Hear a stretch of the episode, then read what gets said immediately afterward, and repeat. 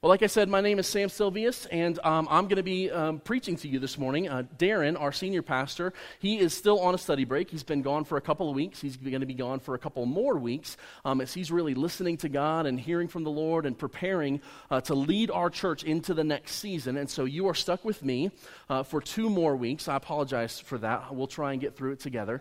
Um, but we've been in this series called Missing for the last couple of weeks. And really, um, the reason we came to this, that what I really felt like God was telling me is that, that we needed to hear about this thing, this, this idea of missing, because so many of us experience this feeling that there's something in our lives that's just not quite right. And, and it's not a huge gaping hole, it's not an obvious thing that needs to be fixed, but there's just this little kind of thing that's just not quite settled. It's not quite right in our hearts, it's not quite right in our lives. And, and even in the best of times, we find that there's something missing. And back all the way two weeks ago in week one, we looked at this passage, this thing that Jesus said. And he said this in Matthew chapter 11, verse 28. He said, Come to me, all who labor and are heavy laden, and I will give you rest. Take my yoke upon you and learn from me, for I am gentle and lowly in heart, and you will find rest for your souls. For my yoke is easy and my burden is light. Now, I love that promise. I love the idea behind that. I love the idea of an easy and light yoke and burden, of, of an easy life, of, of rest for my soul. Man, that sounds so good. But Jesus promised that. And I don't know about you, but my life doesn't always match up to that. Like, so, what's the problem here? If Jesus promised that if we follow him, we'd have this rest for our souls, but our lives don't match that, then, then what's the thing that's missing? What's the thing that's causing that to not be true? And way back two weeks ago, we looked at this other thing that Jesus said that kind of gave us a clue as to what might be missing. And he said this in Luke chapter 9, verses 23 and 24. He said to all of them, Whoever wants to be my disciple must deny themselves, take up their cross daily, and follow me. For whoever wants to save their life will lose it but whoever loses their life for me will save it. And what we discovered two weeks ago is that the answer to finding the missing thing, at least the first step to finding what's missing, the first step to having this rest for our souls is to fully surrender to God. To fully surrender, to let go, and to do what he says in Luke 9 there, to let go, to live for Christ, to let our lives go and to live for Christ. And so we said, hey, we're going to be fully surrendered. But then last week, we kind of talked about the fact that that sounds really good in church, but what does that actually mean? What does it even look like? I mean, what does it look like to live fully surrendered? And how do we know what we're supposed to do? How do we know what God wants us to do, where God's leading us, what God has for us? How do we even know those things? I mean, how can we live fully surrendered unless we know where God is taking us? And so last week we looked at this passage uh, in Nehemiah. We looked at this story of, of a man who found his life's calling, who found what God was leading him to do. And we saw in his memoirs how we can discover some of the same things and how we can say yes to where God is leading us And so many of you last week, in fact, 153 of you, said yes in those cards that we had in the backs of the seat. And you said, Yes, I want to be involved. I want to do what God is calling us to do as a church. I want to step into the ministry. I want to step into a world that's broken and needs our help. And we're so thankful for those of you who said yes to that. And many of you said yes to big things. Things like the problem with marriage in our society the fact that marriage is not seen as a permanent institution, that it's lost some of its value. And how do we address that? How do we even begin to tackle that issue? Or things like human trafficking. How do we begin to step into the world of human trafficking and make a difference in that place? How do we begin to affect that and change that? How do we affect a teenager's life? Bombarded with all kinds of things in the public school system. How do we begin to do these big things, these great things that God is calling us to do? How do we step into that? I mean, do we just go do it? I mean, I, I, feel like I'm not equipped. I feel like I don't have the resources to take on these big things. And I, and I imagine that you probably feel the same way. But here's the good news. And here's what we're going to look at today is that God is not calling you to just man up and go do it. He's actually given you a gift that will allow you to do what He's called you to do. He's put something in you that will allow you to take on these big things, that will allow you to tackle these big problems, that will allow you to live the way that He wants you to live. And we're going to see what those gifts are through the book of First Corinthians. If you have a Bible, you can go ahead and turn there. We're going to be in chapter 12 of that book. If you don't have a Bible, that's okay. We're going to put the text right up here on the screen for you so you can follow along up there. Um, but we're going to look at this passage in 1 Corinthians. Now, this book was written by a guy named Paul. Paul was an apostle. That's a fancy word that means church planter. Uh, Paul went around and um, found Christians, converted people to Christianity thousands of years ago in the old world, um, right after Christ had gone back to heaven, just a few years later. Paul went around and he planted all these churches all over uh, what is modern day Turkey and um, parts of the Middle East. And so this was Paul's life. He went around and planted churches. But sometimes the churches would get confused about what they were supposed to do or how they were supposed to live, and Paul would have to address that. So he'd stay there for a few years, and then he'd go plant another church in another city, and he'd write letters back and forth to these churches to address the issues. Well, 1 Corinthians is one of the letters that Paul wrote to a church in Corinth. And he was specifically addressing some issues. And the, the section that we're going to look at, there was some confusion in the church in Corinth about this thing called spiritual gifts. Now, if you've been in the church for a long time, you may have heard that term, spiritual gifts. But I think there's still some misunderstanding about what they are and how we get them and what the purpose of them is. And, and, and so that's what I want to look at today is, is to take a look at what Paul said about these spiritual gifts so that we can understand how God has equipped us to do what he wants us to do. So here we go, 1 Corinthians chapter 12. We're going to pick up in verse 4, and here's what Paul says. There are different kinds of gifts, but the same Spirit distributes them. There are different kinds of service, but the same Lord. There are different kinds of working, but in all of them and in everyone, it is the same God at work. Now, Paul starts out not telling us about what the gifts are, not telling us how to get the gifts, but he tells us this one thing in this section that, that these gifts are all from God that God is the one who does the work, that God is the one who gives the gifts, that God is the one who performs the service, that God is the one who does this. Now, that's important for us to understand as a baseline to kind of set the tone for the rest of what we're going to look at, to understand that it's God who does this, not us who does this, not the church who does this, but God working in our lives, moving in our lives, who performs these things that we're going to talk about. So that's what we got to understand first is that it's all about God and all about what he's doing. So here's what Paul says after that in verse 7. Now, to each one, the manifestation of the Spirit is given for the common good. That is a loaded sentence. Now, to e- I'm going to read it again. Now, to each one, the manifestation of the Spirit is given for the common good. Now, let's take a look at, at it from just the surface level initially. Each one, that means every believer, and given for the common good, that means that the gifts are given to help each other, right? So, what we can take away really from the very surface level is this that every believer is given a gift or multiple gifts in order to help each other. Every believer is given spiritual gifts, sometimes one, sometimes many, in order to help each other. That's the purpose of the gifts. But what is this thing, spirit, the manifestation of the Spirit? What does that mean? I mean, I, I don't talk like that. Maybe some of you do in your jobs, but, but I certainly don't use those big words all the time. And so let's take a look at what, I mean, what does this mean? The manifestation of the Spirit. And, and in order to understand it, I think that we need to understand something about Christianity in general. Now, you may have been drugged to church this morning. You may be here against your will, and you may not believe all the things that we're talking about this morning. And, and maybe you're here because you're curious, and that's okay. We're so glad that you're here. But I'm going to let you into a little secret uh, about Christianity. And it's, it's a thing that a lot of Christians even don't completely understand how this works. But there's something that we believe as Christians, and it's foundational to everything else we're going to read this morning. And so we need to get it right from the beginning. And here's what we believe as Christians we believe that there's one God.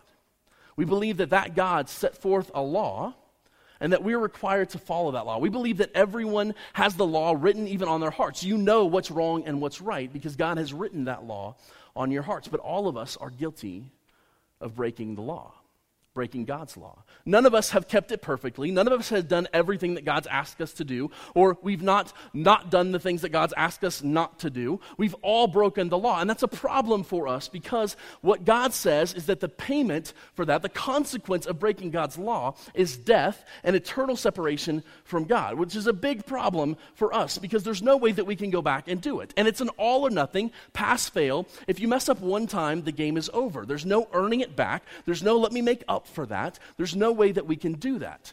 once we've committed a crime, once we've sinned against God, once we've broken his law one time, we're guilty of breaking the whole law, and we deserve this punishment to be separated from God. But God didn't leave us there because he's a loving father, because he cares about his creation, because he loves us more than we could possibly understand. He sent his son Jesus, who was born in the form of a baby and lived the perfect life that, that we couldn't live, did what none of us could do. He lived the perfect life. But even though he was perfect, he was sent to the cross to die on our behalf. And because he was perfect, he could go to the cross. And when he was on the cross, the Father God laid all of the sins of the world upon him so that anyone who believes in Christ would not have to perish, but could have eternal life. Because here's what happens God has taken the punishment that you deserve, the punishment that I deserve, the wrath that he has towards us for breaking his law, and he's poured it out on Jesus Christ. And Jesus died in our place. Not only did he die, but he was buried. He stayed buried for three days. But three days later, he came back to life. He rose again. And in doing so, he overcame sin and death once and for all, overcame the payment, the punishment for sin. And so, if we put our faith in Christ, we get the same benefit that Christ did, which is to be raised from the dead to a new life lived through the Spirit. And here's how this works we just baptized several people.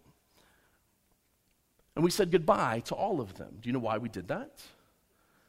Because when we say yes to God, when we surrender to God, when we say, I'm putting my faith and my hope and my trust in Jesus, we are saying, God, here is my life. I willingly give over to you the life that you gave me. I give you that life, and I willingly die to myself. I'm figuratively figuratively dying, but I'm giving that life over and I'm asking you now, Spirit, to live in me, to ask God to live through me. And He does this through something called the Holy Spirit.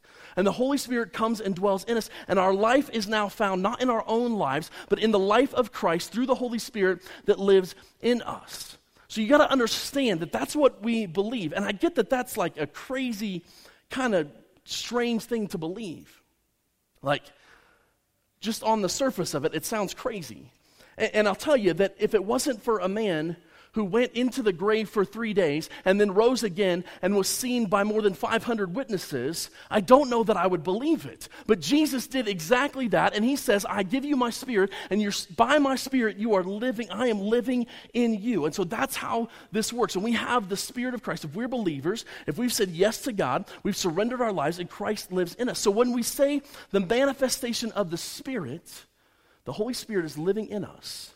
And manifestation means he is showing himself to the world. He is revealing that life that's in us, the spirit that's in us. He's revealing to the body of believers for the common good, to help one another. And so these gifts that we're going to talk about are really the spirit showing himself t- through the manifestation of these gifts, through his power. It's going to come out in these gifts. That's how this works. That's what it means, the manifestation of the spirit. Now, what are the gifts?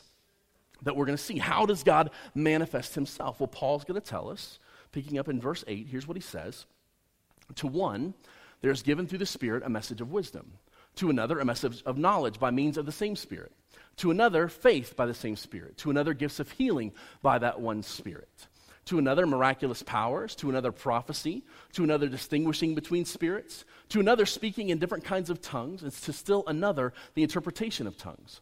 All of these are the work of one and the same Spirit, and He distributes them to each one just as He determines. Now, here Paul gives us a list of gifts. But here's what our tendency to do is, right? We see a list of gifts, and we automatically go, oh, there's a list. That means I get to pick, right?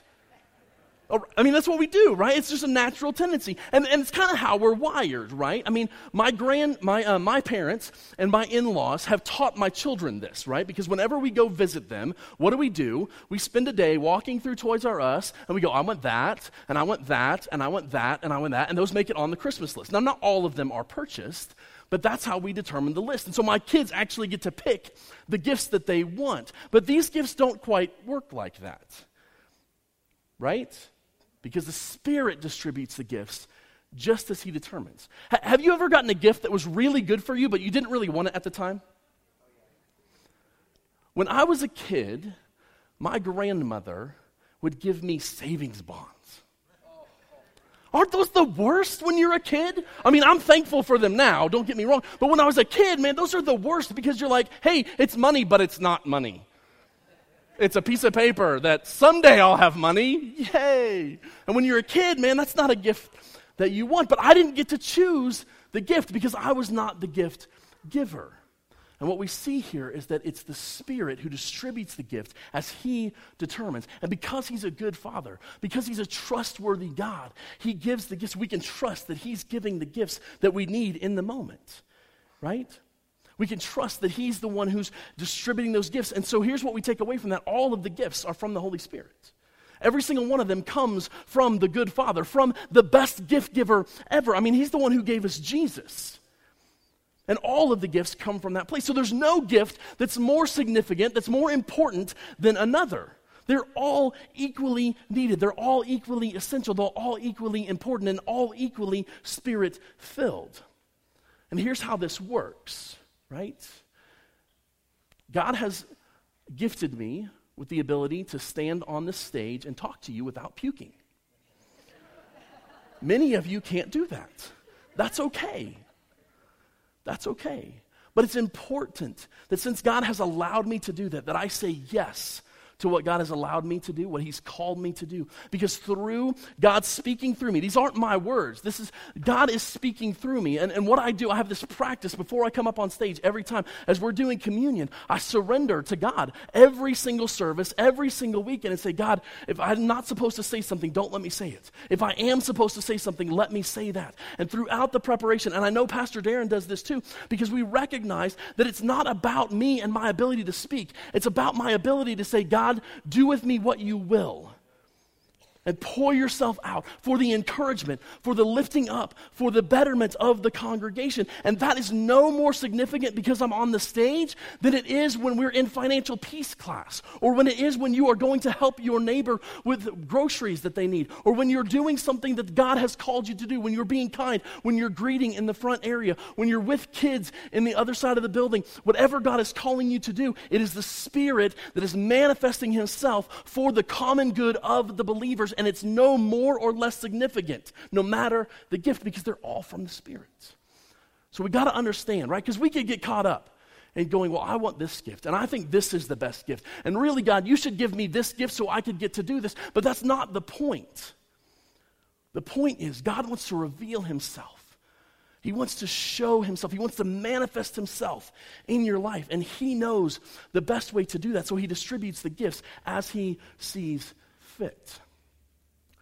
So that's our takeaway. All the gifts are from the Holy Spirit. But Paul doesn't stop there. He goes on to explain why this is important.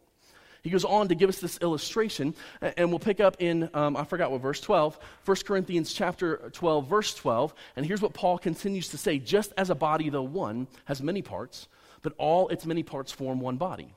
So it is with Christ, for we were all baptized by one Spirit, so as to form one body. Is there more to that?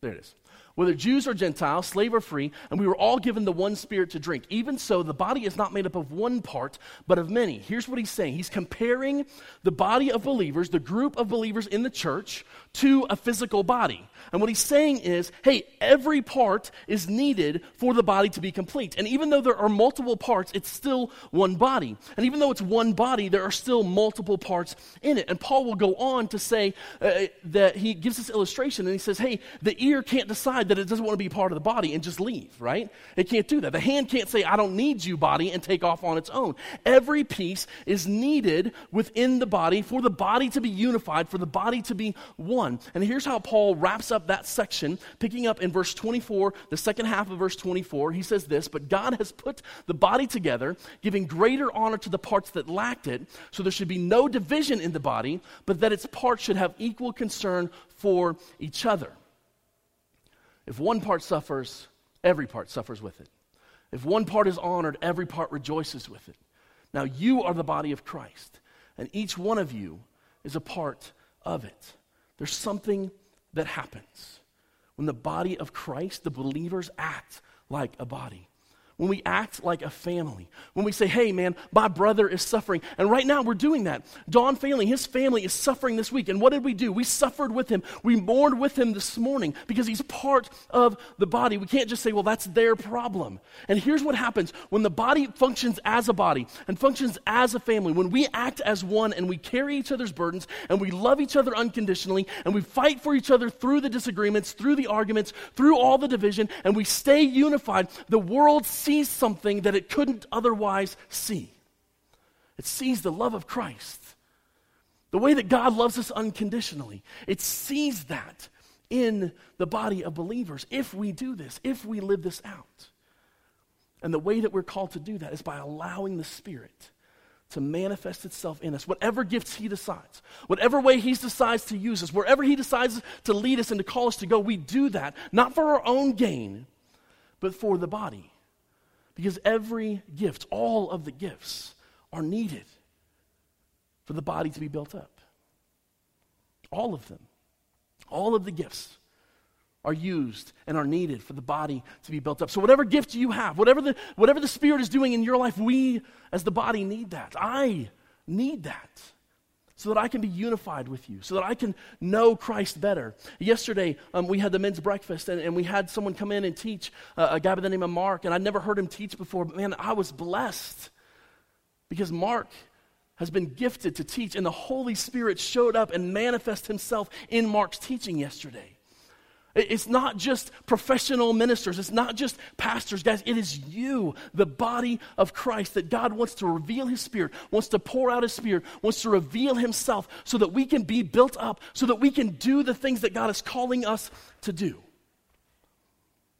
But as we've seen over and over throughout this passage, we can't do it on our own. I can't just say, hey, hey, I want the gift of prophecy and I'm going to go downtown and prophesy so that the Lord can be known. It doesn't work that way.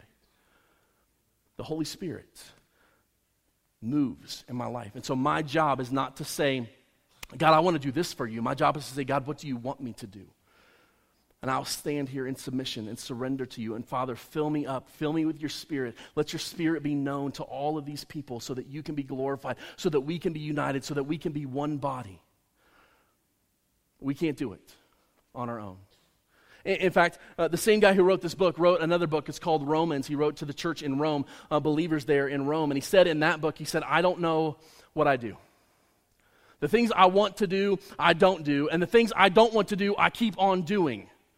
Isn't that true for you? Isn't that true for our lives? The things that we don't want to do, we keep doing, but the things that we want to do, like helping people, like actually serving God, the things that we want to step in and actually doing what God's asked us to do, we, we can't seem to make that happen.